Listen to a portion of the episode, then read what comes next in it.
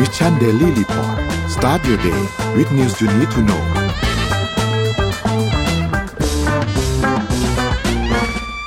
สวัสดีค่ะ ยินดีต้อนรับทุกท่านเข้าสู่รายการ Mission Daily Report ประจำวันที่ 13 กุมภาพันธ์ พุทธศักราช 2566 นะคะ วันนี้คุณอยู่กับพวกเราสองคน สวัสดีค่ะพี่เป๊ก สวัสดีครับ สวัสดีน้องเอ็ม สวัสดีคุณผู้ฟังทุกท่านด้วยครับ ค่ะ พี่เป๊กจะอัปเดตตัวเลขกันสักนิดหนึ่งไหมคะ ได้เลย เดี๋ยววันนี้ก็มีตัวเลขมาฝากเหมือนเดิมนะครับ แล้วก็วันนี้มีข่าวเกี่ยวกับเรื่องของตลาดทุนแล้วก็เศรษฐกิจเหมือนเดิมนะครับ แล้วก็จะมี Morning Talk อะไรที่เดี๋ยวก็น่าจะเกี่ยวกับเรื่องราวที่คุยกันนะครับเดี๋ยวเช้านี้เราไปอัปเดตตัวเลขกันก่อนนะครับสำหรับเช้าวันจันทร์นะไปดูตัวเลขวันศุกร์ที่ผ่านมาไวๆนะครับ ก็เซ็ตปิดไปที่ 1,664 จุดนะครับ แล้วก็ดาวโจนส์เนี่ยปิดไปที่ 33,798 จุด S&P 500 เนี่ย 4,078 จุด NASDAQ 12,260 จุด สาเหตุที่นิ่งๆ หมดเลย เพราะว่าตอนนี้ทุกตลาดกำลังมองไปที่การประกาศตัวเลขวันพรุ่งนี้ ซึ่งก็คือตัวเลขเงินเฟ้อของสหรัฐนั่นเองนะครับทองคำเองก็อยู่ประมาณ 1,843 เหรียญนะครับแล้วก็บิตคอยอยู่ที่ 2 21,800 เหรียญก็มีย่อๆมาหน่อยนะครับพรุ่งนี้ต้องไปจับตาดูนะครับ วันวาเลนไทน์ก็จริง แต่ว่าตัวเลขสำคัญที่สุดในในรอบในรอบไตรมาสนี้เลยนะครับคือตัวเลข CPI ของสหรัฐพรุ่งนี้ไปดูกันแล้วกันว่า จะประกาศมาเท่าไหร่นะครับ อันนี้มี breaking มานิดนิวนิดนึงนะ เมื่อกี้เห็นข่าวว่ามีจริง ๆ ช่วงตอนบ่ายที่ผ่านมาของสหรัฐเนี่ยมีคำสั่งของประธานาธิบดีไบเดนนะครับใช้ F16 ยิงวัตถุในอากาศที่อยู่ความสูงประมาณ 20,000 ฟุตในน่านน่านฟ้าสหรัฐอะก็ไม่รู้ว่าตกลงว่าเป็นยังไงนะ ว่ามันคืออะไรกันเดี๋ยวยังไงก็ติดตามข่าวกันต่อนะครับอะเดี๋ยวยังไงพี่พามาข่าวแรกก่อนเลยแล้วกันนะครับสำหรับไปมอร์นิ่งเขาก่อนได้ไหม ขอขอมอร์นิ่งเขาก่อนได้ไหมโอเคได้ครับโอเคค่ะมอร์นิ่งทอวันนี้นะคะ ก็คือ นิยายสุดประทับใจที่อยากแนะนำให้คนอื่นอ่านค่ะ ไม่แน่ใจว่าแต่ละท่านอ่านนิยายอะไรกันบ้างนะคะ นิยายจีนนิยายไทยกำลังภายในอะไรแชร์กันมาให้หมดเลยนะคะ แล้วก็น่าจะแบบบอกสักนิดนึงเพราะว่าคนอาจจะไม่ได้รู้จักนิยายอันนี้ว่ามันเป็นนิยายเกี่ยวกับอะไร แล้วทำไมถึงประทับใจอยากแนะนำให้คนอื่นอ่านค่ะป้ายยากันเลยนะคะ แล้วก็ เดี๋ยวเราจะมาคุยกันเรื่องนี้ทีหลังอีกทีนึง แต่ว่าพี่เป็กเชิญข่าวแรกได้เลยค่ะ โอเค ได้เลยครับ สาเหตุที่ Morning Talk เป็นวันนี้นะครับน้องเอ็มแล้วก็คุณผู้ฟังนะ เพราะว่าวันนี้ข่าวแรกที่ผมจะมาคุยกันก็คือ หุ้นตัวหนึ่งที่จะ listed เป็น IPO ในวันพรุ่งนี้วันที่ 14 กุมภานะครับ ก็คือชื่อบริษัทเมฟคอร์ปอเรชันหรือเมฟนั่นเอง MEB นะครับก็ถือเป็น แพลตฟอร์มอ่านหนังสือออนไลน์นะที่ที่กำลังจะจะเข้าตลาดนะครับ ซึ่งถือว่าเป็นธุรกิจที่น่าสนใจเหมือนกันนะครับ เดี๋ยวไปตามข้อมูลคร่าวๆกันก่อนนะครับคือตัว MEB เนี่ยเขา IPO มา 75 ล้านหุ้นนะครับราคา 28.5 บาท ซึ่งคิดเป็น PE เนี่ยประมาณสัก26 เท่านะครับก็ไม่ได้ถูกไม่ได้แพงนะ PE 26 เท่าเนี่ยก็เอา 100นะครับแล้วหารด้วย26 ได้ earn earning yield ประมาณ 3.8%นะครับก็พรุ่งนี้เขา IPO เข้าในตลาด MAI นะ ถือว่าเป็นแพลตฟอร์มออนไลน์หนังสือเบอร์หนึ่งของไทยนะครับ แล้วก็เงินที่ได้จาก IPO รอบนี้ประมาณ 2,000 กว่าล้านนะครับ เห็นเขาบอกว่าจะเอาไปขยายธุรกิจแล้วก็ทำคอนเทนต์ในต่างประเทศนะครับ ผู้ถือหุ้นใหญ่ในของตัว MEB เนี่ยนะครับ ก่อนที่เข้าตลาดเนี่ยคือ B2S B2S เนี่ยถือประมาณ 55.4%นะครับ ซึ่งอย่าลืมนะว่าคนที่ถือ B2S 100%ก็คือ CRC หรือว่า Central Retail นั่นเองนะครับ เพราะฉะนั้นตัว MEB เนี่ยก็เหมือนเหมือนเป็นบริษัทเป็นบริษัทในเครือบริษัทลูกอีกทีหนึ่งของตัว CRC หรือว่า Central นั่นเองนะครับ ซึ่งตัวธุรกิจเขาเนี่ยก็แบ่งเป็นแพลตฟอร์มอีบุ๊กสองอันหลักๆ ไม่แน่ใจคุณผู้ฟังเคยใช้หรือเปล่านะ คือเขาจะมีตัว MEB นะครับ ซึ่งเป็นแพลตฟอร์มการขายหนังสือออนไลน์ กับอีกตัวหนึ่งชื่อ Read A Write อ่า ซึ่งซึ่งตัวนี้เนี่ยเอ่อ write write นี่คือตัวตัวเขียนเนาะก็คือ read ก็คือตัวอ่าน เพราะฉะนั้นมันเหมือนว่าเป็นการ เป็นสถานที่ที่นักเขียนกับนักอ่านมาเจอกันนะครับ ซึ่งส่วนใหญ่เป็นเนี่ยคอมมูนิตี้อ่าเออ ก็จะเป็นนิยายกับการ์ตูนนะครับ แต่ว่าเอาจริงๆแล้วสัดส่วนรายได้ของ Read a l i g h t เนี่ยไม่ถึง 5%นะครับ เพราะฉะนั้น contribution ประมาณ 95%จริงของของธุรกิจเนี่ยอยู่ที่ MEB เลยนะครับ พาไปดูรายได้นิดนึงนะ รายได้เขาเนี่ย ปี 63เนี่ยรายได้ประมาณพันล้านนะครับกำไรสุทธิ 165 ล้าน ปี 64 รายได้1,450ล้านกำไรสุทธิ275ล้านแล้วก็ปี65นะครับรายได้9เดือนนะแค่9เดือนนะ1,260ล้านกำไรสุทธิ240ล้าน พี่ค่อนข้างเยอะมากเซอร์ไพรส์มากว่า เออมันเยอะมากถูกนะเอ็มเราเราเราไม่คิดว่าธุรกิจหนังสือออนไลน์จะรายได้ระดับพันล้าน ตอนแรกค่ะพี่คิดว่าระดับใช่หลักร้อยใช่ไหมคิดว่าเราหลักไม่ได้คิดว่าจะร้อยกำไรเยอะขนาดนี้ด้วย เพราะว่าถูกแพลตฟอร์มอื่นๆเขาขาดทุนนะพี่เป๊กเออจริง อันนี้จริงใช่เลย แล้วก็ อย่าลืมนะตัวตัวกำไรสุทธิเนี่ยประมาณสักสองร้อยกว่าล้านอันนี้ อันนี้ไม่ไม่ธรรมดานะครับ เพราะว่าถ้าเกิดเราไปดูธุรกิจอื่นที่อยู่ในตลาดเนี่ยบางที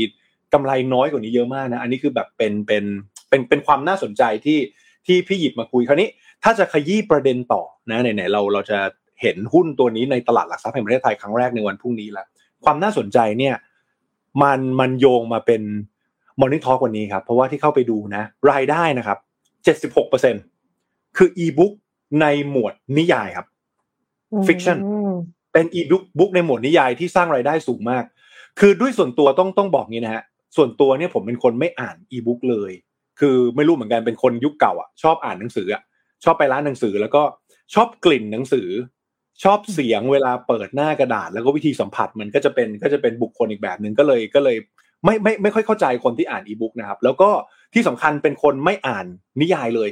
คืออ่านแต่ non fiction non fiction เออใช่ใน YouTube playlist พี่ก็ประมาณ 80-90%เป็นพวก finance กับกับ business หมด ก็เป็นสิ่งที่เราสนใจ คราวนี้ก็เลยว่าต้องถามน้องเอมกับคุณผู้ฟังด้วยนะว่า อันนี้คือคือแทรกนิดนึงก่อนก่อนที่เราจะไปเข้าเรื่องเมฟกันต่อนะครับ คืออยากรู้ว่าถ้าเราจะแนะนำนิยายสักเล่มหนึ่งที่เอาไว้แนะนำให้กับคนที่ไม่เคยอ่านนิยายแบบพี่เลยนะ เราจะแนะนำอะไรแล้วก็เพราะอะไรพอดีว่า พี่ก็เคยถามนะครับ ส่วนใหญ่ก็จะมีชื่อชื่ออันหนึ่งก็ยังไม่เคยอ่าน ถ้าเป็นของไทยเนี่ยชื่อเพชรพระอุมาอ่า อันนี้ก็จะยาวมากใช่ไหมคะเออเป็นเป็นนิยายเรื่องหนึ่งของไทยที่เขาบอกว่าถ้าถ้าจะอ่านเล่มหนึ่งนะ ให้ลองไปอ่านอันนี้ดูก่อนนะครับ ถ้าเกิดเป็นต่างประเทศก็ลองอ่านนี่ละกันพวกแฮร์รี่พอตเตอร์อะไรประมาณนี้นะครับคราวนี้ก็ต้องถามด้วยว่า เอ๊ะ ถ้าคนอ่านนิยายอะไรอย่างเงี้ยอ่านยังไง อย่างอย่างไม่แน่ใจอย่างอย่างน้องเอ็มอ่านไหมนิยาย เอ็มอ่านเอ็มแต่หมายถึงว่าเอ็มอ่านน้อยมากเหมือนกันค่ะ แต่ว่าที่ติดที่สุดเลยก็คือแฮร์รี่พอตเตอร์เนี่ยแหละ คือเจ็ดเล่มนี่คือ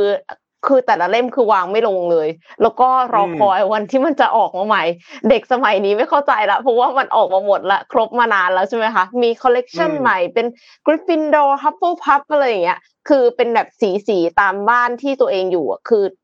ในเรื่องมันจะมีการ ใส่หมวกคัดสรรตอนที่เข้าโรงเรียนแล้วเสร็จแล้วก็ต้องแยกว่าใครจะอยู่บ้านอะไรแล้วแต่ละบ้านนะคะก็คือมี character ไม่เหมือนกัน เพราะฉะนั้นเนี่ยคนก็จะเลือกบ้านที่ตัวเองอยากอยู่แล้วก็ซื้อคอลเลกชันนั้นน่ะ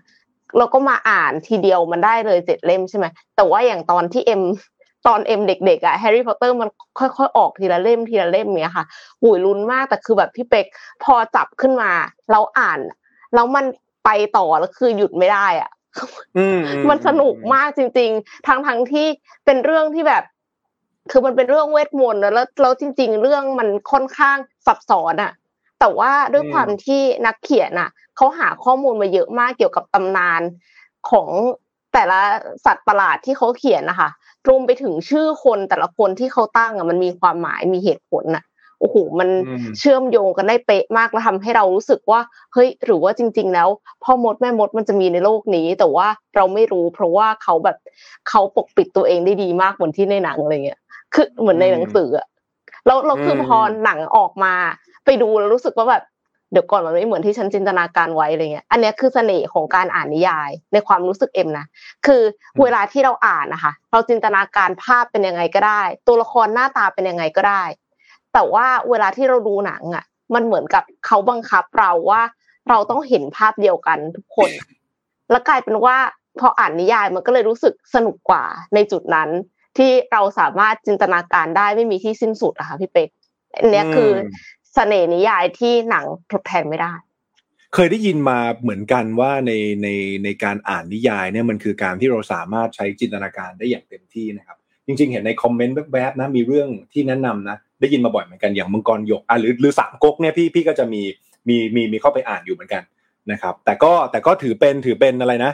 เทรนด์ผู้บริโภคที่ได้รับการ confirm จริง ๆ ด้วยตัวเลขนะครับ เพราะว่ากิน market share สูงมากนะครับคราวนี้กลับกลับมาที่ MEB ต่ออีกหน่อยหนึ่งมี story ที่น่าสนใจมาก คือ MEB เนี่ยเขาไปอยู่ใน category consumer spending app นะครับหรือว่าแอปที่คนใช้จ่ายสูงสุด ซึ่งเป็นรองแค่ 3 แอปแค่นั้นเองหนึ่งไลน์สอง Google สาม Tencent แล้วสี่เป็น MEB เลย ถือว่ายืนระยะได้ดีมากนะครับ ถ้าถ้าเทียบกับตัวแอปแอปอื่นๆนะ แล้วก็ถ้าเทียบกันในเมืองไทย เพิ่งรู้เหมือนกันว่าเป็นเบอร์หนึ่งเหมือนที่น้องเอ็มบอกเมื่อกี้นะอย่างที่อืมสองที่สามอย่าง Ookbee นะครับ แล้วก็ค่ะ Storylog เนี่ย คือรายได้เขาก็หลัก ร้อยกว่าล้านนะ แต่ว่า bottom อืม line เนี่ยก็คือยังขาดทุนสุดติดลบครับ ใช่แต่ว่ากลับกันเม็ดเนี่ยอย่างที่บอกนะกำเอ่อตัวรายได้พันกว่าล้านกำไรประมาณสองร้อยกว่าล้าน เราเห็นตัวเลขรายได้สูงแล้วนะพี่ไปค้นมานะตัวเลขที่น่าสนใจนะที่ต้องร้องร้องว้าวนะเดี๋ยวเดี๋ยวไล่ไล่ไปด้วยกัน มีอีกสองตัวนะครับ ฟังสนุกสนุกนะไม่รู้ทุกคนสนุกไปกับเรื่องตัวเลขกับผมหรือเปล่านะ แต่ว่าผมเห็นตัวเลขในงบแล้วผมสนุกเดี๋ยวผมมาเล่าให้ฟังแล้วกันครับ ตัวเลขอันแรกที่เห็นแล้วว้าวเนี่ยคือในงบดุลเขาเนี่ยในฝั่งสินทรัพย์นะครับน้องเอ็มเชื่อไหมว่าแอสเซทเขาแปดสิบสามเปอร์เซ็นตนะ เป็นเงินสด เป็นเงินสดหมดเลย เยอะมาก เยอะมาก asset size เนี่ยนะครับ ประมาณสักแปดร้อยกว่าล้านแปดร้อยกว่าล้านคือ asset แปดร้อยสี่สิบล้านโดยประมาณนะครับ รายได้หกเดือนในช่วงที่ผ่านมาเนี่ยไปดูในเว็บเขาเนี่ยรายได้หกเดือนนะ แปดร้อยสามสิบสามล้าน แสดงว่าเราเราตีไปไปปีหนึ่งอะเอ่อตัวรายได้เขาน่าจะประมาณพันห้าพันหกพันห้าพันหกหนึ่งปีนะครับ ปีล่าสุดนะพันห้าพันหกเราลองคิดง่ายๆนะ สินทรัพย์แปดสิบเปอร์เซ็นเป็นเงินสดถูกไหมครับ แสดงว่าใน840ล้านเนี่ย มีเงินสดอยู่670ล้าน ค่ะ net asset จริง ๆ ของเขาอะถ้าหักเงินสดออกไปอะประประมาณว่าเขาอยู่แค่ประมาณ170ล้านเท่านั้นถูกไหม เพราะว่าตัวเลข asset 840 เงินสด 670 แปลว่าตัว net net asset ตัวค่ะ tangible เขาจริง ๆอะ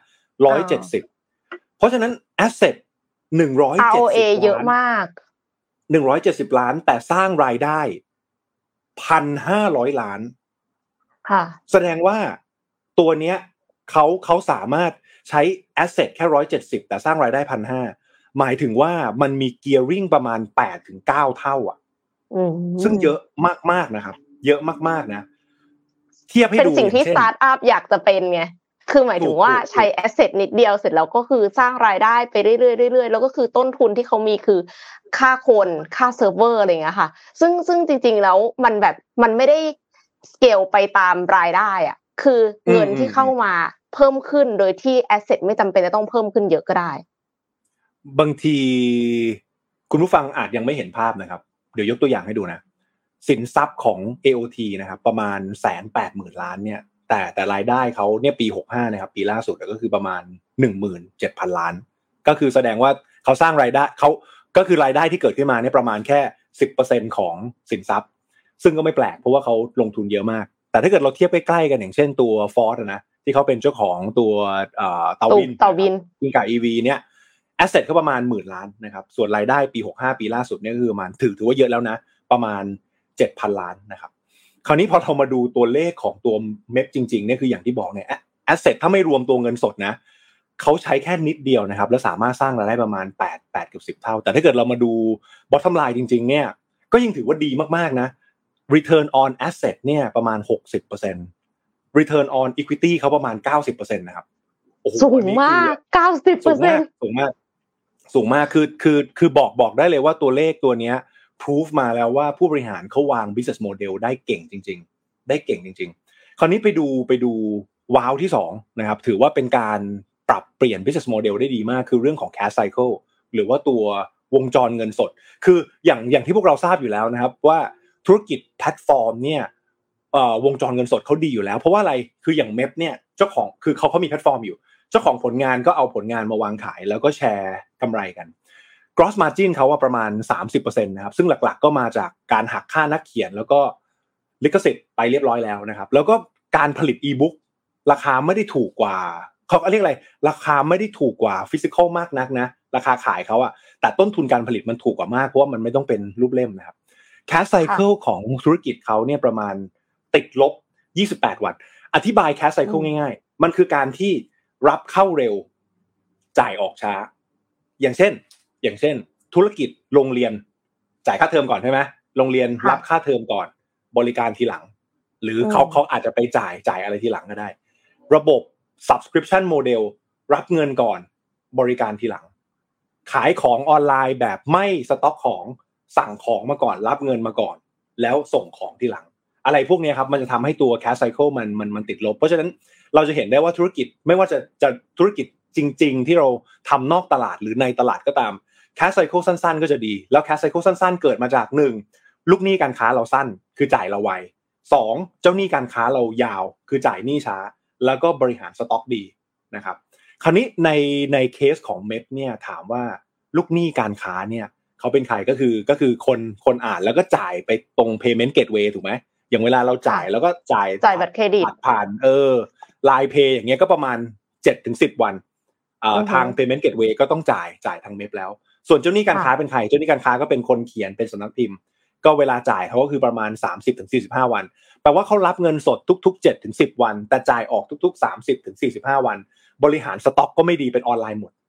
นี่คือนี่คือสุดยอด business model ตัวหนึ่งซึ่งซึ่งเหมือนราจะเหมือนนะจริง ๆ แล้วแทบจะทำธุรกิจปล่อยกู้ได้อะพี่เป็กเพราะว่าใช่ไหมมีเงินเอามากอดเอาไว้อะ มีใช่ครับเงินสดใช่เอามากอดไว้ก่อนเลย โดยที่ยังไม่ต้องจ่ายออกอะค่ะ มันเป็นธุรกิจที่ดีมาก แต่ว่ามันจะเห็นสิ่งเหล่านี้เยอะในในส่วนของเป็น B2C ใช่ไหมคะเพราะว่าถ้าเป็น B2B อะเราจะได้เงินช้าเพราะว่าเขาจะมี credit term หกสิบอืมวันอืมเก้าสิบถูกวันอย่างเงี้ย ก็เลยจะกลายเป็นว่าเราต้องทำก่อนคือสมมติว่าอย่างเอ็มอย่างเงี้ยเอ็มจ้าง developer ใช่ไหมเอ็มก็ต้องจ่ายเงินเดือนออกไป ก็ต้องจ่ายค่าใช้จ่ายทุกอย่างออกไปทำจนถึงมา l ส t ตนหนึ่งอะแล้วเราถึงจะเก็บได้สี่สิบเปอร์เซ็น แล้วเสร็จแล้วอืมสี่สิบเปอร์เซ็นที่ว่าเนี่ยวางบินไป อาจจะผ่านไปสองเดือนถึงจะได้เงินนะคะ เสร็จแล้วกว่าจะทำต่ออีก จนได้ร้อยเปอร์เซ็นไปพรีเซนต์จนเขายอมรับงานเขารับงานเสร็จ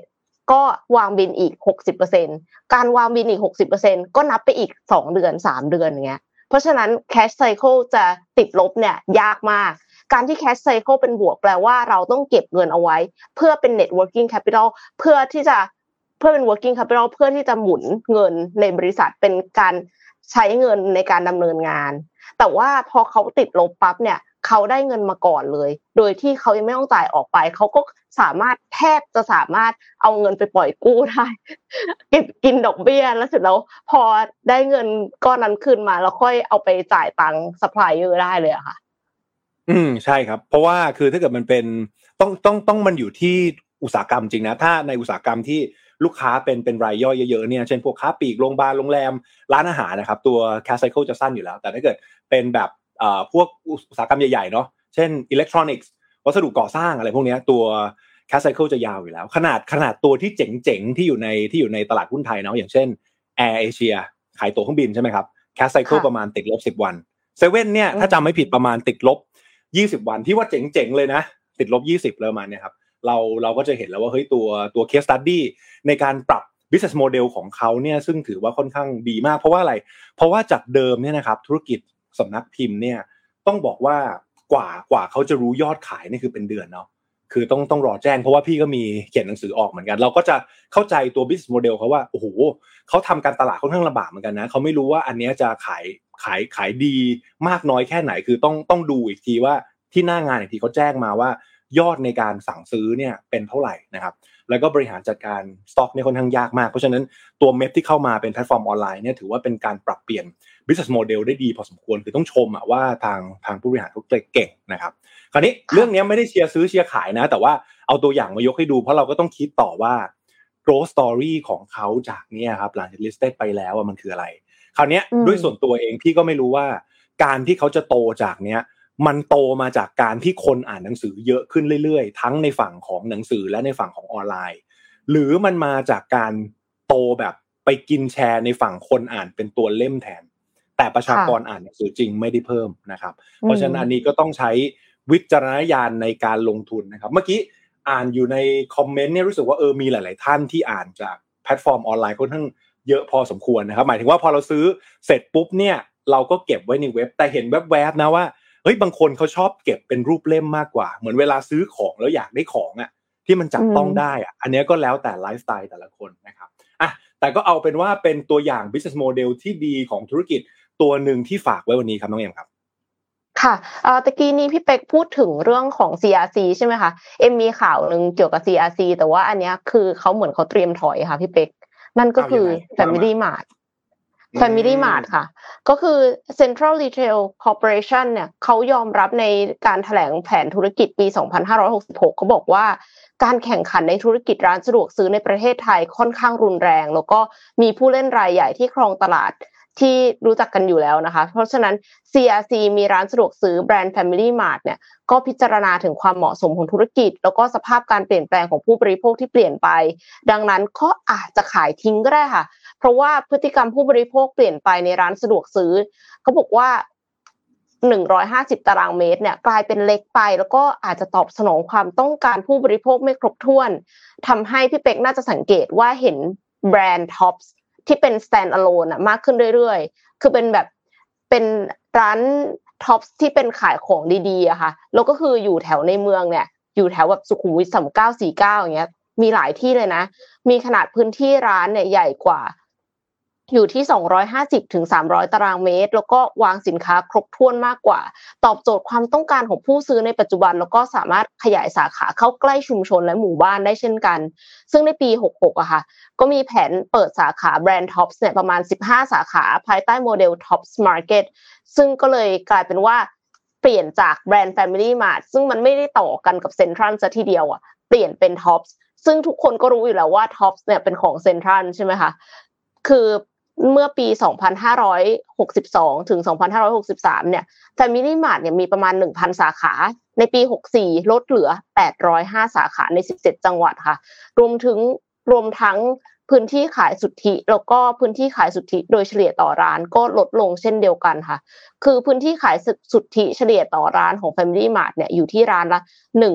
126 ตารางเมตร ซึ่งแน่นอนแหละก็คือมันครึ่งหนึ่งของท็อปที่เขากำลังเปิดคือ 250 ตารางเมตรถึง 300นะคะ ก็เลยกลายเป็นว่าอ้าวคนที่เป็นแฟนคลับ Family Mart Family Mart เขาจะมีขนมบางอย่างนะ ที่คนอยากจะไปกินนะคะ ขนมญี่ปุ่นอะไรเงี้ย แต่เดี๋ยวนี้มันมี Lawson แล้วเนาะแต่ก็คือมันมันมีบางอย่างที่มันต่างจากเซเว่นอีเลเว่นไม่แน่ใจเหมือนกันว่ามีใครที่เป็นแฟนๆแฟมิลี่มาร์ทแล้วจะคิดถึงแฟมิลี่มาร์ทกันบ้างไหมคะอืม ถือว่าถือว่าเป็นเป็นมูฟที่คล้ายๆ การคัดลอสไปอะ แต่แต่คือจะบอกว่าจริง ๆ ถ้าเราไปที่ที่ญี่ปุ่นเนี่ย Family Mart นี่ทรงพลังมากนะแล้วก็แล้วก็มีสาขาเยอะแล้วก็จะมีอย่างลอสันแล้วก็เซเว่นนะครับ พอๆกัน แต่คิดว่าบ้านเราส่วนใหญ่ก็จะไปอิงกับเซเว่นนะแล้วแล้วพี่เข้าใจว่าถ้าตัวเลข ถ้าตัวเลขพี่จำไม่ผิดอะสาขาของเซเว่นทั่วประเทศไทยเนี่ยประมาณหนึ่งหมื่นสามพันสาขามั้งครับ ประมาณนั้นนะคิดว่าคร่าวๆ แล้วก็ทิ้งห่างจากเจ้าอื่น ๆ ไปค่อนข้างเยอะมากเลยนะครับ ก็ก็ถือว่าอะไรที่สู้ไม่ได้จริง ๆ ก็ก็ก็น่าจะต้องถอยแหละ แต่ว่านี่เห็นคอมเมนต์นิดนึงนะ Family Mart เนี่ยต้องนึกถึงอุด้ง แล้วก็แล้วก็พวกของแบบร้อนๆอะโอเด้งอะไรอย่างเงี้ยนะครับก็ไม่แน่ใจว่าจะมีการปรับเปลี่ยนยังไง แต่ก็ถือว่าถ้าถ้าเกิดหายไปก็น่าเสียดายเนาะแต่ต้องบอกว่าเขาน่าจะเอาไปขายในท็อปส์ได้ เออเอออาจอาจจะมีการแบบปรับเปลี่ยนแปลงอะไรอย่างเงี้ยแต่ว่าแต่ว่าถือว่าเอ่อการแข่งขันเนี่ยค่อนข้างเยอะจริง ๆ คือในซอยบ้านพี่อะครับ ก็มีการปลูกสิ่งก่อสร้างใหม่ใช่ไหมเราก็คิดตั้งนานคุยกับที่บ้านว่าคืออะไร สุดท้ายก็กลายเป็นเซเว่นอยู่ดี ทั้งทั้งที่ในในในในซอยเนี่ย ในระยะนะครับ ประมาณสักไม่เกินเท่าไหร่อะสี่ร้อยเมตรอะมีเซเว่นอยู่แล้วนะประมาณสามสาขาที่เปิดเราก็ยังมีอีกเป็นสาขาที่สี่ใช่ใช่ใช่แล้วก็เราจะเห็นเทรนด์อย่างหนึ่งว่าสาเหตุที่เซเว่นเปิดขึ้นเรื่อยๆนะครับ น่าจะเป็นคือต้องเป็นสถานที่ที่มีที่จอดรถค่อนข้างกว้าง ที่จอดรถค่อนข้างกว้าง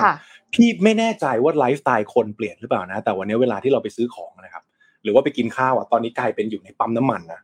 ไม่รู้ไม่รู้ใครเป็นบ้างไหมนะเออไปไปปั๊มน้ำมัน ไปปตทอะไรเงี้ยเพราะว่ามันค่อนข้างครบ มีทั้งกาแฟมีทั้งข้าวมีทั้งแบบพวกเอ่อเซเว่นอะไรพวกนี้นะครับ เพราะฉะนั้นร้านค้าหรือว่าร้านร้านร้านสะดวกซื้อที่แบบ ไม่มีที่จอดรถนะ แล้วก็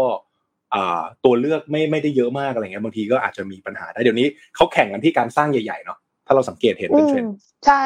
มีมีที่จอดรถแล้วก็ในอนาคตก็น่าจะมีที่จอดที่ชาร์จอีวีด้วยค่ะ เพราะว่าเพราะว่าทางซีพีเขาก็พูดนะว่าเขาจะมุ่งเน้นทางเนี้ยแล้วก็คือตอนเนี้ยมีความเป็นไปได้ว่าจะนำแบรนด์ Tops Daily หรือว่า Tops ประมาณ 135 สาขามาสวมแทน Family Mart ค่ะพี่เป็กแต่เข้าใจว่าเขาก็คงเลือกทำเลที่ Family Mart ที่มีที่จอดรถ Family Mart ที่ใหญ่พอ เพราะว่าไม่อย่างนั้นเนี่ยมันก็จะไม่ตอบโจทย์ลูกค้า อย่างที่พี่เป็กบอกว่าเดี๋ยวนี้คือเซเว่นก็มีแต่อันที่มีที่จอดรถทั้งนั้นเลยใช่ไหมคะอืมใช่ใช่ใช่ก็ถือว่าถือว่าเป็นข่าวที่อัปเดตภาพของเทรนด์การซื้อขายของซื้อซื้อขายของกินของคนนะถ้าเราจำยังจำกันได้ประมาณ ห้าปีสิบปีที่แล้วมั้งครับ ตอนนั้นเนี่ยเราเราจะไปถ้าไปทานข้าวนะอ่ามันจะมี community mall เมื่อก่อนคือเหมือนอารมณ์แบบคนไม่อยากเข้าห้างเพราะคนเยอะก็จะไปจอดกินข้าวที่ community mall แทน เดี๋ยวนี้community mall กลายเป็นปั๊มนะกลายเป็นในปั๊มแทนนะครับ แล้วก็ตัวซูเปอร์อะไรก็ค่อนข้างใหญ่ขึ้นคือ อารมณ์มันจะเหมือนว่า ตอนนี้คนไม่อยากซื้อของยิบย่อยอะเพราะว่าขี้เกียจแบบถือของเยอะหรือเปล่าไม่แน่ใจ แต่เหมือนไปทีเดียวแล้วก็ซื้อของแล้วก็คือต้องต้องต้องมีรถขับอะแล้วก็ซื้อเก็บไปนะครับ เพราะฉะนั้นก็เป็นเป็นเทรนด์ที่น่าสนใจนะครับอ่าเดี๋ยวพี่พามาต่อข่าวหนึ่งอ่าเป็นข่าวโยกมาฝั่งทางอินเดียบ้างนะครับสัปดาห์ที่แล้วเนี่ยชวนคุยเรื่องของอ่ากลุ่มทุนใหญ่ในฝั่งของเกาหลีใต้แล้วก็ญี่ปุ่นนะครับเขาเรียกแชร์โบกับเคริสึนะวันนี้มาคุยกลุ่มทุนใหญ่นะครับ ซึ่งกำลังเป็นประเด็นเลย นะครับของอินเดีย ชื่ออชื่อคุณอาดานีไม่แน่ใจว่าใครตามข่าวเศรษฐกิจการเงินเนี่ยได้ได้ติดตาม follow ข่าวผู้ชายคนนี้บ้างไหมนะครับ แต่เป็นประเด็นใหญ่มากที่อินเดีย เพราะว่าล่าสุดนะใน The New New York Times เนี่ยเขาเขาพาดหัวเลยว่า why Adani 100 billion loss hasn't tanked India market คือคือเขาเขาพยายามจะบอกว่า เฮ้ยไอประเด็นอเจนดาของคุณอาดานีเนี่ย มันมันไม่ได้เป็นประเด็นที่น่าตกใจมากสำหรับตลาดอินเดียนะครับถึงแม้มันจะมีสแกนโดอะไรมาก็ตามที่ตัวธุรกิจของเขาเนี่ยครอบคลุมไปในหลายหลาย sector ของในตลาดหุ้นอินเดีย เดี๋ยวจะเล่าให้ฟังเป็นข้อมูลคร่าวๆนะครับสำหรับท่านไหนที่ที่ไม่ได้ตาม คือสำนักงานบูมเบิร์กเนี่ยเขาก็มีการรายงานว่าเฮ้ยความเสียหายอย่างรุนแรงต่อบริษัท Adani ของคุณคนนี้นะครับ Gautam Adani เนี่ยเขาเป็นมหาเศรษฐีชาวอินเดียนะ นะครับอาจจะทำให้แผนเศรษฐกิจของคุณโมดีนายกรัฐมนตรีของอินเดียเนี่ยต้องหยุดชะงักลง เพราะว่าอาดานีกรุ๊ปเนี่ยเป็นธุรกิจที่ดำเนินโครงสร้างพื้นฐาน ในสัดส่วนที่ใหญ่ที่สุดในอินเดียนะครับซึ่งมีหลายหลายตัวมาก แล้วก็ราคาหุ้นเขาซุดลงหนักมากนะครับหลังจากนะเดี๋ยวจำจำชื่อนี้ดีๆนะ Hindenburg Research นะครับเขามีการออกรายงานมากล่าวหาตั้งแต่วันที่ 24 มกราว่าบริษัทนี้มีการฟอกเงินปั่นหุ้นแล้วก็ช่อโกง นะครับ ซึ่งทำให้ราคาหลักทรัพย์เนี่ยมันล่วงไปประมาณแสนแสนล้าน US ได้นะครับ แล้วก็ยังมีประเด็นอะไรตามมาอีกมากมายเลยพอสมควรคราวนี้เล่าให้ฟังว่าทำไมมันถึงเป็นประเด็นนะครับ เพราะว่าในช่วง Q3 ประมาณเดือนกรกฎาปีที่แล้ว คุณโกดัมอาดานีเนี่ยเขาขึ้นแท่นเป็นมหาเศรษฐีที่มีความมั่งคั่งเป็นอันดับสามของโลกครับเขาเลยดัง คือตอนนั้นเนี่ยที่ขึ้นไปเนี่ย ตอนนี้อยู่ที่ประมาณอันดับ 9 อันดับ 10 ของฟอร์บนะแต่ตอนเขาขึ้นเป็นที่3นะครับ เป็นรองแค่ Elon Musk อันดับที่หนึ่งรู้อยู่แล้ว Jeff Bezos ที่สองนะครับ แล้วก็แซงหน้า Bill Gates ไงแซงหน้า Bill Gates เป็นวอร์เรนบัฟเฟตอะไรนี่แพ้หมดแพ้เลยนะครับ Bill Gates Warren Buffett ไปอยู่ไปอยู่อันดับหลังเลยเขาเลยเขาเลยเป็นชาวเอเชียคนแรกที่ได้ครองอันดับนี้ก็เลยเป็นประเด็นมากว่าเฮ้ยแล้วคุณคนนี้เขาทำอะไร ซึ่งถ้าเกิดเราไปดูตัวธุรกิจเขาจริง ๆ เนี่ยกินไปในหลายอุตสาหกรรมมากครับ มีอะไรบ้าง พลังงาน สาธารณูปโภค ท่าเรือ airport สนามบินนะ media เหมืองอาวุธ โรงไฟฟ้า ปูนซีเมนต์พลังงานสะอาด business size เขาอะครับประมาณเจ็ดล้านล้านบาทนะซึ่งติดตอนที่เขาติดฟอร์ตอนนั้นเนี่ย net worth เขาประมาณห้าล้านล้านบาทคิดเป็นบาทให้นะครับ คิดเป็นตัวเลขง่ายๆนะ GDP ประเทศไทยนะครับสิบหกล้านล้านnet worth ของเขาเจ็ดล้านล้านนี่เจ็ดล้านล้าน ใหญ่ไหมสุดๆนะ อันดับสามของโลกนะครับ ตอนนั้นนะตอนนั้นนะแต่ตอนนี้ net worth ไหลไหลลงมาเยอะแล้วนะครับ เราจะเห็นเลยว่าเฮ้ยธุรกิจที่เขาทำเนี่ยมันกิน infrastructure ของประเทศเลย ก็เลยบอกว่าเฮ้ยมันคล้ายๆแชโบลของเกาหลีกับเคเรตสึของญี่ปุ่นที่คุยเมื่อสัปดาห์ที่แล้วเรื่องกลุ่มทุนนะครับ คราวนี้ถามว่ามันเป็นเรื่องเป็นราวได้ยังไงต้องบอกอย่างนี้ในช่วงปลายเดือนมกรา Hindenburg Research นะที่บอกไว้ว่าชื่อนี้เนี่ยเป็นเป็น key person สำคัญ เขามีการทวีตมานะครับเขาบอกว่าเขานำเสนอ paper หนึ่ง ชื่อ the largest corporate fraud in the history หมายถึงว่าเป็นเป็นบริษัทฉ้อโกงที่ใหญ่ที่สุดในประวัติศาสตร์ ซึ่งพอเขาเฉลยมาว่าเป็น Adani เนี่ยเรื่องราวมันเลยใหญ่โตมากนะครับเขาบอกว่าเขาใช้เวลาในการสอบสวนตัวเนี้ยสืบสวนเก็บข้อมูลในประมาณ 2 ปี แล้วพบการปั่นหุ้นกับการตกแต่งบัญชีนะครับ ใช้ออฟชอร์ฟันเข้ามาไล่ราคา แล้วก็ตัวบริษัทเองเนี่ยมีความเสี่ยงที่จะล้มละลายเพราะว่านี่เยอะมาก เกินกว่าที่สภาพคล่องจริง ๆ ที่สามารถจะจ่ายได้ ซึ่งถ้าเกิดเข้าไปดูในงบการเงินเขาเนี่ยมีเข้าล่างเหมือนกันนะ เพราะว่ารายได้เขาโตจริงครับ จากอ่า business ที่เขากระจายไปหลายส่วนแต่ net margin บางมาก net margin นะครับขอโทษนะ ไม่ถึงหนึ่งเปอร์เซ็นของรายได้อ่าแล้วก็ตัวหนี้เขาเนี่ยเป็นการกู้เงินก้อนมหาศาลเนี่ยมาลงพวกโครงสร้างพื้นฐาน เอาจริง ๆ ตอนที่ก่อนที่ราคาหุ้นลงมาเนี่ย PE ประมาณห้าร้อยเท่า ตีเป็นภาษาชาวบ้านห้าร้อยนั้นเนี่ยห้าร้อยเท่า ก็คืออีกห้าห้าร้อยปีคืนทุนประมาณนั้นนะครับ แต่คือมันมันเต็มไปด้วยแฟกเตอร์คือคนมองว่ามันน่าจะโกรธอย่างเดียวแต่ว่าเราไปดูแล้วจริงๆเนี่ยเขาใช้ leverage ค่อนข้างสูงนะครับ ยิ่งไปดูไส้ในผู้ถือหุ้นนะ ค่อนข้างมีเขาลางครับ เพราะว่า 75%เนี่ยเป็นของ Adani Family แล้วก็ผู้เกี่ยวข้อง จึงมีความเป็นไปได้สูงมากที่ที่เขาโดนกล่าวหาตรงนี้นะด้วยโครงสร้างผู้ถือหุ้นเขา 15%เป็นสถาบันต่างชาติแต่ว่า retail มีน้อย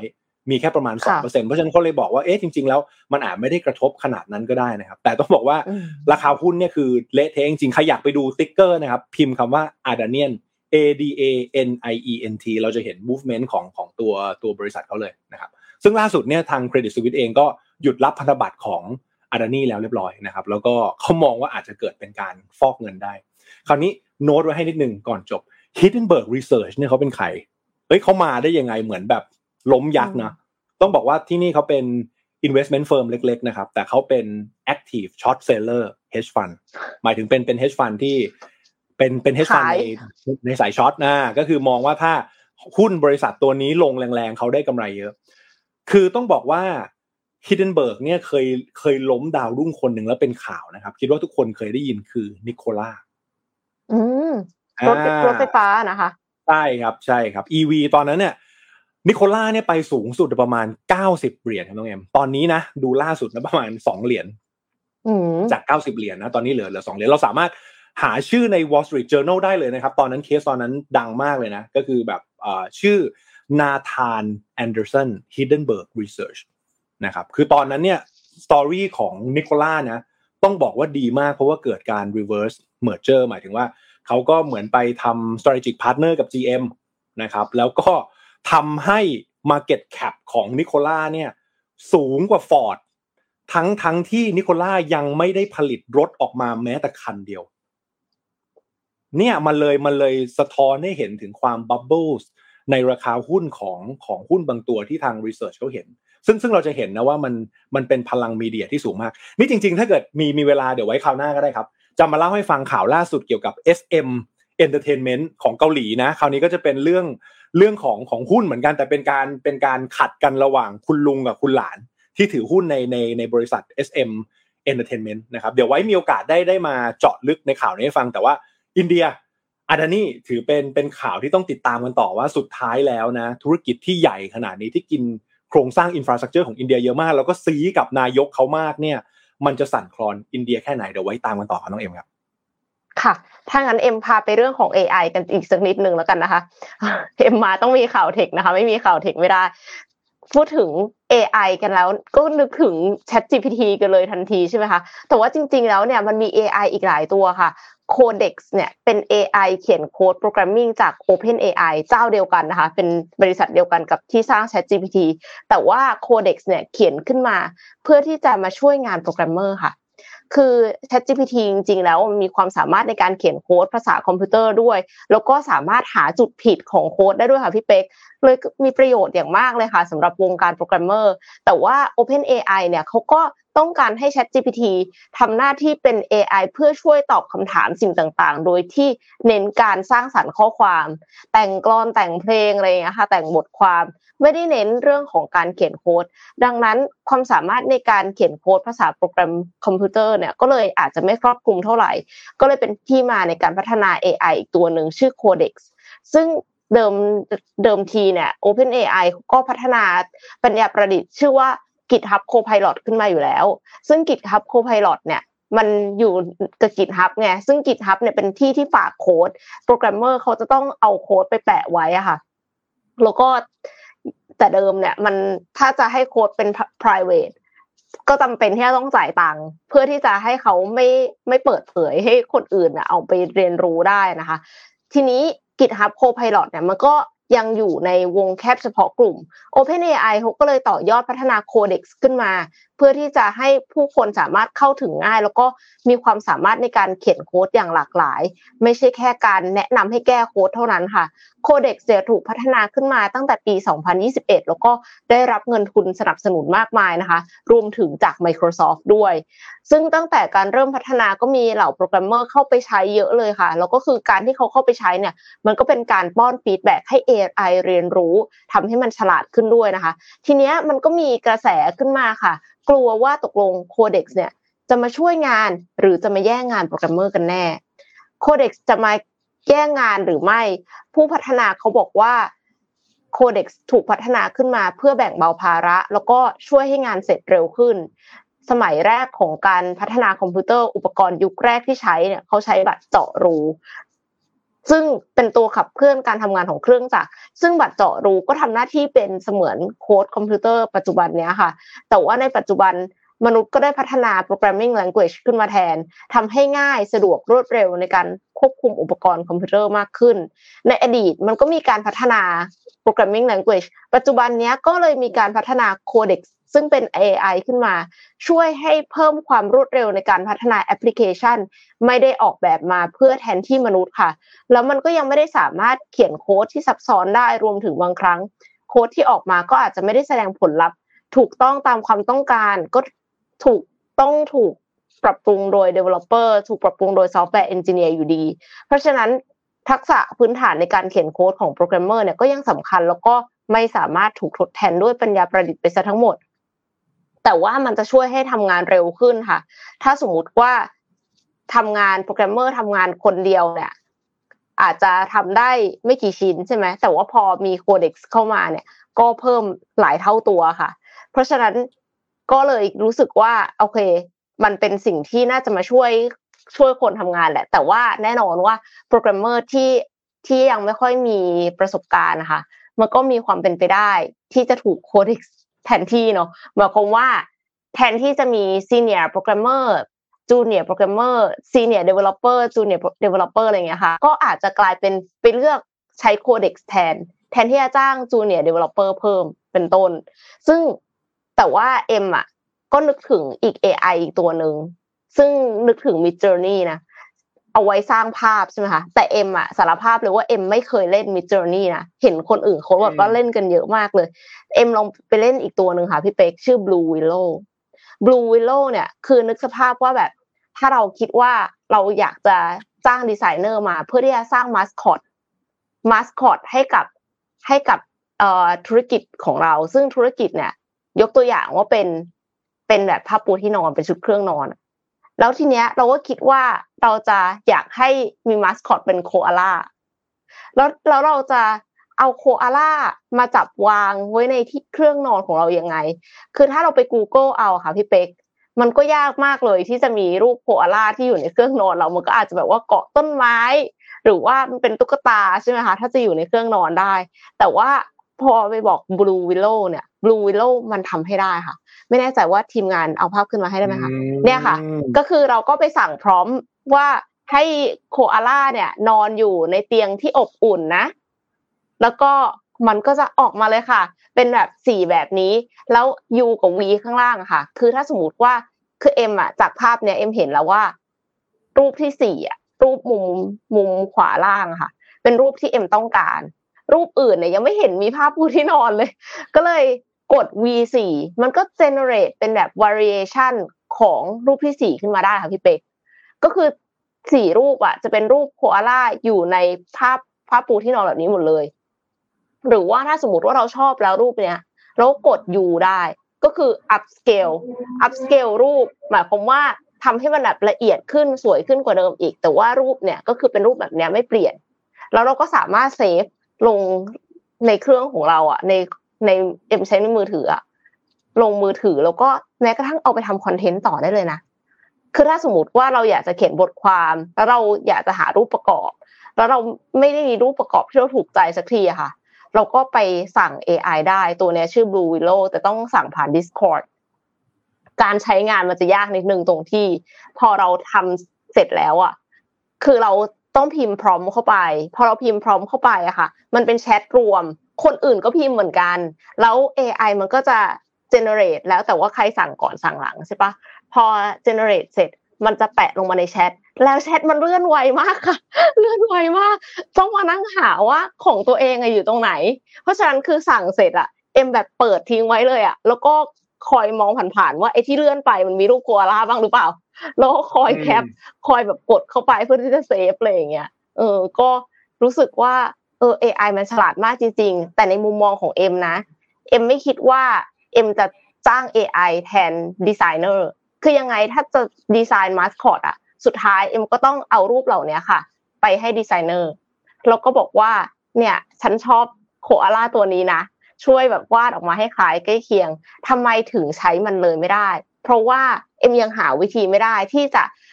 เลือกโคอาล่าตัวเดิม เพราะถ้าเป็นมาสคอตมันต้องหน้าตาเหมือนเดิมใช่ไหมคะ คือสมมูลจะหน้าตาเปลี่ยนไปก็ไม่ได้ใช่ไหมอะ สมมูลก็ต้องหน้าตาแบบนี้ แต่ว่าทำท่าทางเปลี่ยนไป ดังนั้นคือยังไม่สามารถที่จะหาทางที่ทำให้โคอาล่าตัวเดิมอะ ที่เราถูกใจอะ ไปทำท่าทางอื่นได้ ถ้าเอ็มไปบอกว่าให้โคอาล่าทำท่าดื่มน้ำตีลังกาเต้นเบรกแดนซ์อะไรอย่างเงี้ยค่ะเอ็มเชื่อว่า AI ก็จะไป generate ภาพโคอาล่าตัวอื่นขึ้นมา ซึ่งมันจะไม่ใช่อันที่เป็นมาสคอตของเรา ดังนั้นอันเนี้ยเอ็มเชื่อว่ามันเป็น tools ที่ช่วยให้ดีไซเนอร์กับคน brief เข้าใจกันมากขึ้น แทนที่จะหา reference ซึ่งแต่ละ ref เนี่ยไม่มีอันไหนที่ใกล้เคียงสิ่งที่คิดอยู่ในหัวเลย แต่ใกล้สุดแล้วเท่าที่หาได้และเสียเวลาเยอะมากอะก็เปลี่ยนเป็นไปสั่ง AI ให้ generate ภาพที่อยู่ในหัวเราขึ้นมาแทน ถ้ายังไม่ถูกใจก็เปลี่ยนไปกด variation ไปกด A ปุ่มสีฟ้าอันสุดท้ายค่ะ เขาก็จะ generate ในแบบพร้อมเดิมออกมาที่แบบไม่เหมือนกันกับสี่อันที่เขาส่งมาให้ก่อนหน้าเลยน่าสนใจค่ะพี่เป๊กจริง ๆ อันนี้เป็นเป็นอีกเว็บหนึ่งป่ะครับ ใช่ใช่ก็คือเป็นเป็นอีกอันหนึ่งที่ไม่ใช่มิจเจอร์นี่แต่ว่ามีเยอะมากเลยค่ะ ซึ่งการใช้งานนะ จะบอกว่าเหมือนมิจเจอร์นี่เป๊ะเลยครับเป๊ะเลย Discord ใช้ใช่เหไหมมือเหมือนกันก็คือก็คือคือเหมือนเหมือนแบบเป็นเป็นเป็นรูปสี่รูปแล้วก็ให้เราเลือกว่าเราจะใช้อันไหน แล้วเราก็สามารถจะให้แบบเขาเขียนต่อได้ แต่ว่าคิดว่าสองเว็บนี้มีความคล้ายกัน คือขนาด key keyword ตัวสั่งยังเหมือนกันเลยก็คือ prompt อะแล้วเราก็ไปดู keyword คนอื่นอะว่าเราเอ้ยเขาเห็นรูปแบบไหนเขาสไตล์ไหนแล้วก็ไปก๊อปก๊อปปี้มาแล้วก็ใส่ ก็เลยก็เลยเป็นเป็นสิ่งอย่างหนึ่งที่บอกว่าเฮ้ยจากนี้เวลาเวลาการใช้ AI อะคนใช้เก่งไม่เก่งอะอยู่ที่ภาษาที่เราใช้กับเขาจริงๆนะรวมไปถึง ChatGPT นะครับ หรือว่าหรือว่า AI อะไรก็ตามมันเหมือนคำถามที่เราใส่ให้เขาหรือว่าตัว keyword ที่เราใส่ให้เขาอะถ้าเราสามารถตั้งคำถามได้ดี หรือสามารถส่งคำสั่งได้ดีอะเราถึงจะได้คำตอบที่ดี เหมือนแบบเวลาที่ที่ที่เราวาดรูปอะ บางทีเรามีคำในหัวนี่แหละ เอ๊ะแต่เราไม่สามารถบรรยายได้ว่าแล้วมันไอภาพที่เราอยากได้เนี่ยมันต้องใช้ keyword ยังไงบ้างนะครับก็ก็ถือว่าเป็นถือว่าเป็นอีกอีกมิติหนึ่งซึ่งถ้าเกิดใครหลงเข้าไปเล่นเนี่ยตอนแรกพี่พี่เข้าไปเล่นเหมือนกันนะ ตอนแรกคิดว่าน่าจะลองสักประมาณสามสิบนาที จะได้มีเวลาคุยกับชาวบ้านเขาบ้างปรากฏไปแล้วสามชั่วโมง ยาวปื๊ดเหมือนกันเหมือนกันเนอะใช่ไหมมันมันมันมันจะยาว ใครยังไม่เคยลองนะครับ อยากอยากอยากให้ลองนิดนึง อยากให้ลองนิดนึง เพราะว่ามองว่า เอ้ย ตรงเนี้ยมันเป็นมันเป็นอีก step หนึ่งที่มันสามารถจะจะจะช่วยได้จริง ๆ คือ อย่าอย่าอย่าเพิ่งไปมองว่ามันจะมาแย่งงานหรือว่ามันมันจะมานู่นนี่นะครับ มองมองในข้อเสียแล้วเรามองในข้อดีว่า ถ้าถ้าเขาเป็นหุ่นยนต์ตัวหนึ่งซึ่งมีความฉลาดสูงมากเนี่ย เราจะมาประหยัดเวลาของเราในการทำงานได้ไงอย่างช่วงสัปดาห์ที่แล้วเนี่ยพี่เพิ่งแชร์ไปว่าพี่เขียนอีบุ๊กแล้วพี่ก็ใช้เนื้อหาเนี่ยจาก ChatGPT เป็นตัว co-writer แล้วก็ใช้ภาพจาก Midjourney นี่แหละ เพราะฉะนั้นมันมันมีบางอย่างที่สามารถมันช่วยได้จริงๆนะครับ แต่เราต้องใช้ใช้เวลากับมันก็ ลองดูแล้วกันอะเดี๋ยวพี่พามาข่าวประชาสัมพันธ์นะครับ แล้วก็ข่าวสั้นๆเนาะก่อนที่จะโยมพี่ต้องเอ็มเป็นข่าวปิดนะครับ ข่าวฝาก 2 ข่าวนะครับ ข่าวแรกนะมาจากทาง NT นะครับสปอนเซอร์ของเรานะประกาศรายชื่อผู้ที่รับรางวัลกิจกรรม พัฒนาองค์กรไปกับ NT รับปี 2566 นะครับก็ขอแสดงความยินดีไปกับผู้ที่รับรางวัล 30 ท่านนะครับ ดังที่ภาพนี้ขึ้นเลยนะครับ ได้รับรางวัลเป็นอะไรนะ เซตหมอนรองคอพร้อมผ้าปิดตานะครับ ออกแบบลายโดย Art Story by Autistic Thai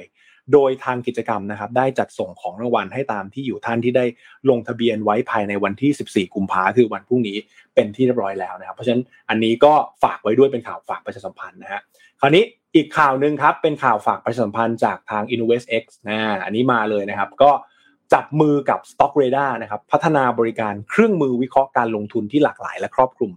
ผลักดันสร้างนวัตกรรมการลงทุนเพื่อรองรับโลกการเงินการลงทุนแห่งอนาคตนะครับอ่า โดยบริษัทหลักทรัพย์ Innovate X จำกัดนะครับได้ผนึกกำลังพันธมิตรกับ Stock Radar เนี่ยมีการพัฒนาเครื่องมือในการวิเคราะห์การลงทุนนะครับผลักดันนวัตกรรมตัวนี้นะครับโดยนำจุดแข็งของทั้งสององค์กรนะที่มีความเชี่ยวชาญด้านการลงทุน แล้วก็เรื่องของเทคโนโลยีอยู่แล้วเนี่ยมาช่วยเรื่องการวิเคราะห์หลักทรัพย์การลงทุนได้อย่างสะดวกมากขึ้นนะครับเพื่อที่จะมุ่งหวังที่จะยกระดับประสบการณ์ด้านการลงทุนให้กับแพลตฟอร์ม Innovate X นะครับ โดยคุณเดชพลแหลมวิไลเนี่ยรองกรรมการผู้จัดการ Chief Strategy Officer ของบริษัทหลักทรัพย์ Innovate X จำกัด กล่าวว่าเรามุ่งมั่นที่จะพัฒนาผลิตภัณฑ์และบริการทางการเงินการลงทุนที่หลากหลาย เพื่อตอบโจทย์ความต้องการของนักลงทุนยุคใหม่ ได้ครบทุกมิติอย่างยั่งยืนนะครับและเพื่อเป็นการขยายโอกาสทางธุรกิจ รวมถึงเพิ่มศักยภาพในการพัฒนาผลิตภัณฑ์ บริษัทจึงได้ร่วมมือกับทาง Stock Radar นะครับซึ่งทาง Innovate X เองก็หวังเป็นอย่างยิ่งว่าการร่วมมือในครั้งนี้จะช่วยให้นักลงทุนมีเครื่องมือ ในการบริหารการลงทุนที่ครอบคลุม และสามารถคัดเลือกคัดเลือกหลักทรัพย์ ในการลงทุนได้อย่างมีประสิทธิภาพนะครับ ตอบโจทย์ทุกมิตินั่นเองนะครับ ส่วนทางด้านคุณธีรชาติก่อตระกูลประธานเจ้าหน้าที่บริหาร Stock Radar เนี่ยกล่าวว่า Stock Radar ในฐานะผู้นำด้านการบริการข้อมูลการวิเคราะห์หุ้นระดับหนึ่งของไทย รู้สึกยินดีเป็นอย่างยิ่งที่ได้ขยายและต่อยอดความร่วมมือกันกับ InnovestX ในการร่วมกันพัฒนาด้านการลงทุนใหม่ ๆ ให้กับบ้านเรานะครับ ซึ่งก็ถือเป็นเป็นข่าวที่ สำคัญในข่าวหนึ่งเป็นเป็น move สำคัญในข่าวหนึ่งเพราะว่าเขาเพิ่งมีอีเวนต์ใหญ่กันไปนะครับ เพราะฉะนั้นก็ลองติดตามกันดูซิว่าตัวแพลตฟอร์มตัวเนี้ยจะมีอะไรดีๆ เด่นๆ ขึ้นมา ซึ่งถือว่าในหลาย ๆ แพลตฟอร์มที่แข่งกันอยู่สุดท้ายแล้วเป็นประโยชน์กับผู้บริโภคแต่เราต้องเข้าไปลองนะครับ ต้องเข้าไปดูว่าในแต่ละที่เขามีจุดดียังไง ก็ฝากไว้กับข่าวของทั้ง NT แล้วก็ข่าวของ SBX ด้วยครับ อืมค่ะ ก็ถือว่าเป็นข่าวดีสำหรับนักลงทุนนะคะ ไปต่อกันที่เรื่องของหุ้นอีกตัวหนึ่งค่ะ แต่ว่าเป็นจากสหรัฐอเมริกาเป็นเรื่องของดิสนีย์ค่ะพี่เป็กดิสนีย์เนี่ยประกาศปรับโครงสร้างเตรียมปลดพนักงาน 7,000 คน หลังจากที่บ๊อบไอเกอร์ CEO ของดิสนีย์เขากลับมารับตำแหน่งอีกครั้งช่วงปลายเดือนพฤศจิกายนปี 2022 ที่ผ่านมาเนี่ยแล้วเขาก็ระบุว่าจะมีแผนปรับโครงสร้างใหม่ก็คือบ๊อบไอเกอร์นี่คือเขาเป็นนัก transform อยู่แล้วนะคะ คือเข้ามาก็สร้างความเปลี่ยนแปลงเลยล่าสุดดิสนีย์เนี่ยก็เตรียมลดคนประมาณ 3%แล้วก็จัดระเบียบใหม่เป็น 3 หน่วยงาน พร้อมตั้งเป้าลดต้นทุนให้ได้ 5,500 ล้านดอลลาร์สหรัฐค่ะ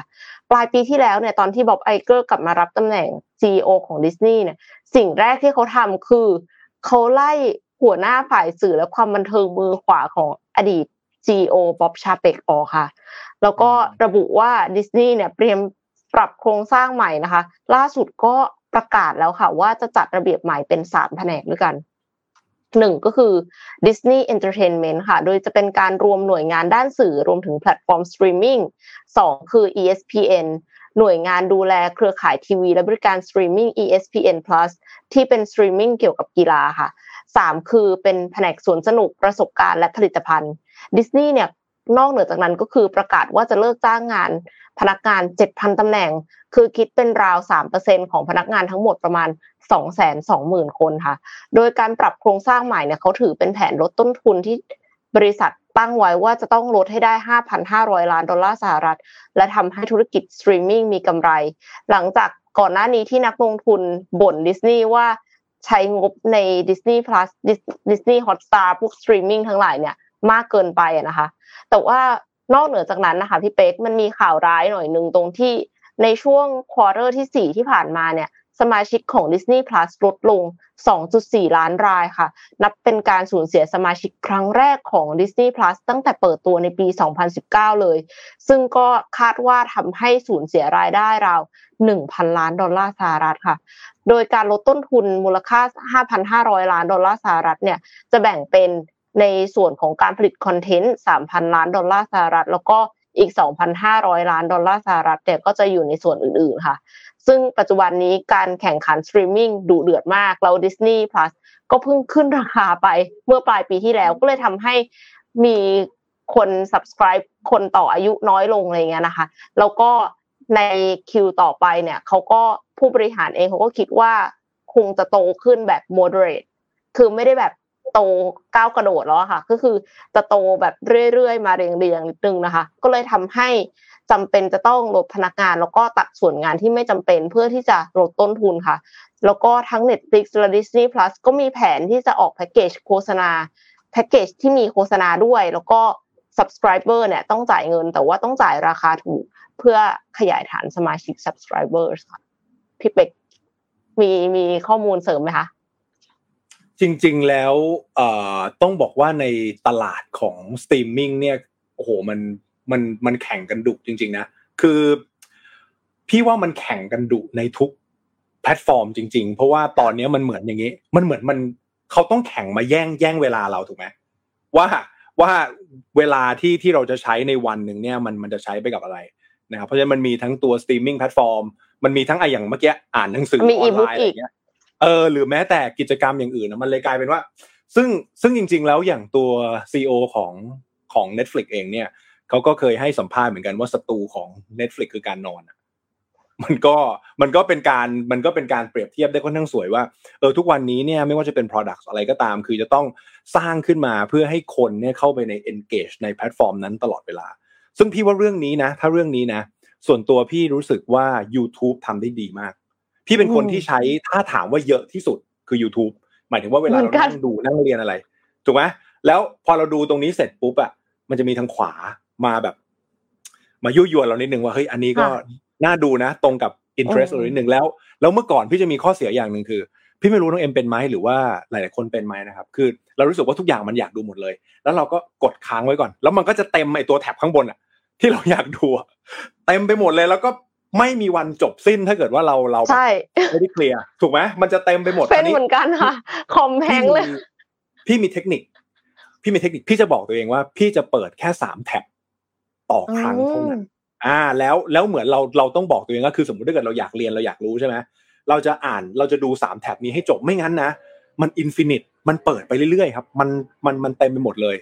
แต่ก็เนี่ยก็คือยกยกตัวอย่างให้ดูว่า ทำไมบางแพลตฟอร์ม ถึงยังรายได้โตขึ้นเรื่อยๆทำไมบางบางแพลตฟอร์มถึงแบบเออมันคนมันหายไปแล้วนะเพราะฉะนั้นมันก็ต้องเหมือนต้องจับพฤติกรรมของคนตลอดเวลานะครับ ว่าจะมีการเปลี่ยนแปลงไงก็ไม่แน่ใจว่าคุณผู้ฟังเป็นไหมนะแต่ผมมาเป็นแล้วก็แล้วก็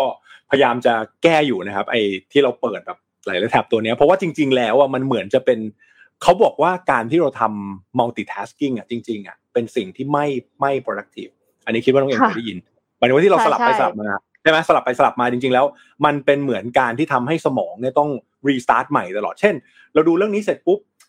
เหมือนเราเบื่อแล้วอะเราค้างไว้ก่อนเราไปดูอีกอันนึงแล้วเราก็ดูไว้อีก 2 นาทีแล้วก็กลับมาดูอันเก่าแล้วมันสวิชอย่างเงี้ยแล้วเราจะเห็นว่าพฤติกรรมแบบนี้ครับมันทำให้เราสมองเราเหนื่อยมาก บางทีเรานั่งดู YouTube ไปเฉยๆนะโหทำไมเหนื่อยจังอะไรมาเนี่ยนะเพราะฉะนั้นจริงๆแล้วความความ productive เนี่ยมันเกิดจากการโฟกัสของเรานะครับถือถือเป็นตัวอย่างที่ดีแล้วกัน เดี๋ยวพี่มีข่าวสั้นๆ สุดท้ายนะตอนนี้เจ็ดโมงห้าสิบห้านะครับทิ้งทิ้งทวนนิดนึง นะครับเป็นข่าวสั้นๆนะเกี่ยวกับเรื่องของ